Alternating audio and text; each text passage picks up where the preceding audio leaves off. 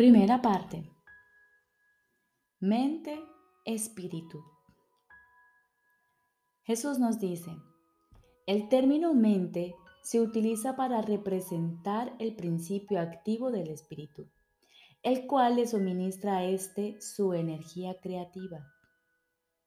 Cuando el término va con mayúscula, se refiere a Dios o a Cristo, es decir, a la mente de Dios o a la mente de Cristo.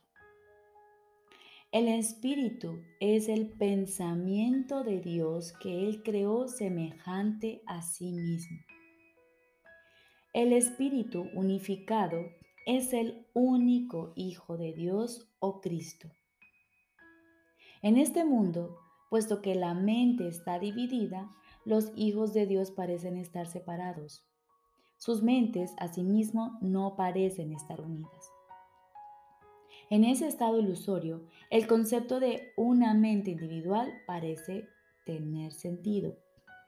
En el curso, por lo tanto, se describe la mente como si consistiera en dos partes, el espíritu y el ego.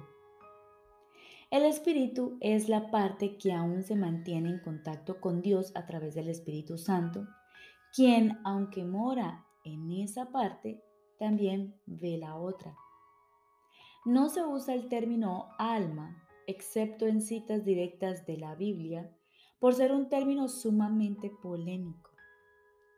En cualquier caso, sería un equivalente de espíritu, entendiéndose que al formar parte del ámbito de Dios es eterna y nunca nació.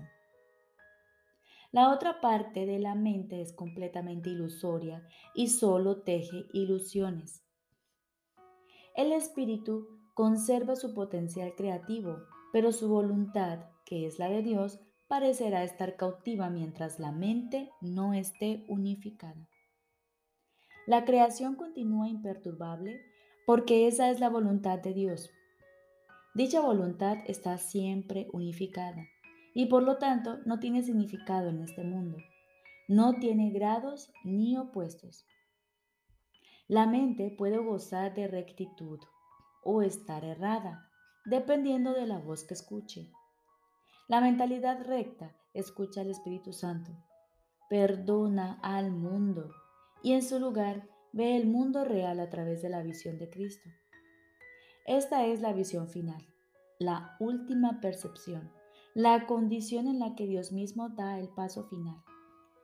Ahí, al tiempo y a lo ilusorio, les llega su fin. La mentalidad errada escucha al ego y teje ilusiones. Percibe el pecado, justifica la ira y considera que la culpabilidad, la enfermedad y la muerte son reales. Tanto este mundo como el mundo real son ilusorios, pues la mentalidad recta simplemente pasa por alto o perdona lo que nunca ocurrió.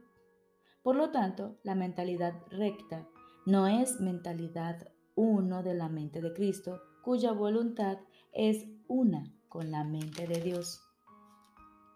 La única libertad que aún nos queda en este mundo es la libertad de elegir.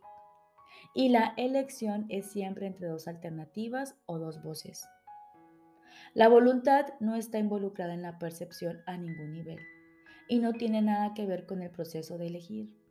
La conciencia es el mecanismo receptor, el cual recibe mensajes tanto del plano superior como del inferior, del Espíritu Santo o del ego. La conciencia tiene niveles y puede cambiar drásticamente de uno a otro, pero no puede trascender el dominio de lo perceptual. En su nivel más elevado, se vuelve consciente del mundo real y puede ser entrenada para hacer eso cada vez más con mayor frecuencia. Sin embargo, el hecho mismo de que tenga niveles y de que pueda ser entrenada demuestra que no puede alcanzar el conocimiento.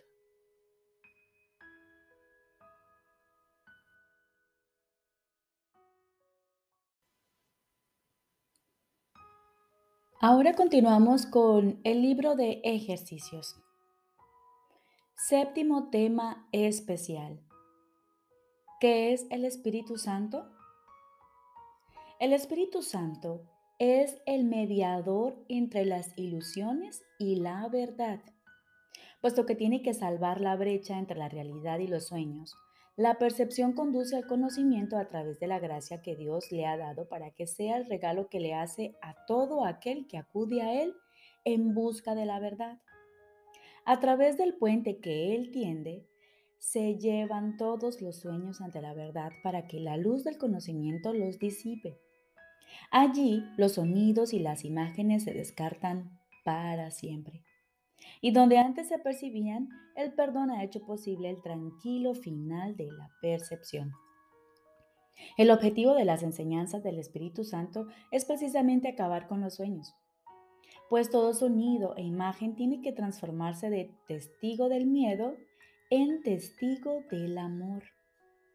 Cuando esto se logre, el aprendizaje habrá alcanzado el único objetivo que jamás tuvo realmente. Pues el aprendizaje, tal como el Espíritu Santo lo utiliza a fin de alcanzar el resultado que él percibe para él, se convierte en el medio que se trasciende a sí mismo de manera que pueda ser reemplazado por la verdad eterna. Si supieses cuánto anhela tu Padre que reconozcas tu impecabilidad, no dejarías que su voz te lo pidiese en vano, ni le darías la espalda a lo que Él te ofrece para reemplazar a todas las imágenes y sueños atemorizantes que tú has forjado. El Espíritu Santo entiende los medios que fabricaste para alcanzar lo que por siempre ha de ser inalcanzable. Mas si se los ofreces a Él, se valdrá de esos medios que inventaste a fin de exiliarte para llevar a tu mente allí donde verdaderamente se encuentra en su hogar. Desde el conocimiento, donde Dios lo ubicó, el Espíritu Santo te exhorta a dejar que el perdón repose sobre tus sueños para que puedas recobrar la cordura y paz interior.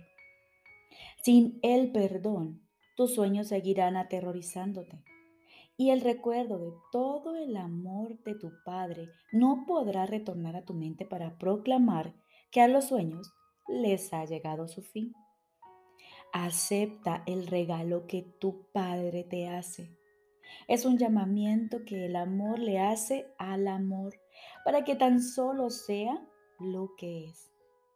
El Espíritu Santo es el regalo de Dios, mediante el cual se le restituye la quietud del cielo al bien amado Hijo de Dios.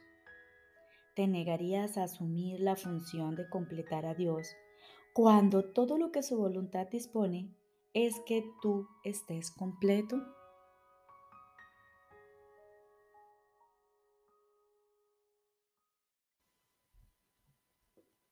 Lección número 289. El pasado ya pasó no me puede afectar. El pasado ya pasó. No me puede afectar. A menos que el pasado se haya borrado de mi mente, no podré contemplar el mundo real, pues en ese caso no estaría contemplando nada, sino viendo lo que no está ahí. ¿Cómo podría entonces percibir el mundo que el perdón ofrece? El propósito del pasado fue precisamente ocultarlo pues dicho mundo solo se puede ver en el ahora. No tiene pasado, pues ¿a qué se le puede conceder perdón sino al pasado, el cual al ser perdonado desaparece? Padre, no me dejes contemplar un pasado que no existe, pues tú me has ofrecido tu propio sustituto, un mundo presente que al pasado ha dejado intacto y libre de pecado. He aquí el final de la culpabilidad, y aquí me preparo para tu paso final. ¿Cómo iba a exigirte que siguieses esperando hasta que tu hijo encontrase la belleza que tú dispusiste fuese el final de todos los sueños y todo su dolor? Y ahora aguardamos como siempre en silencio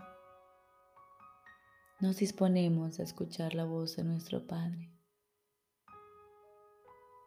más allá de todo pensamiento.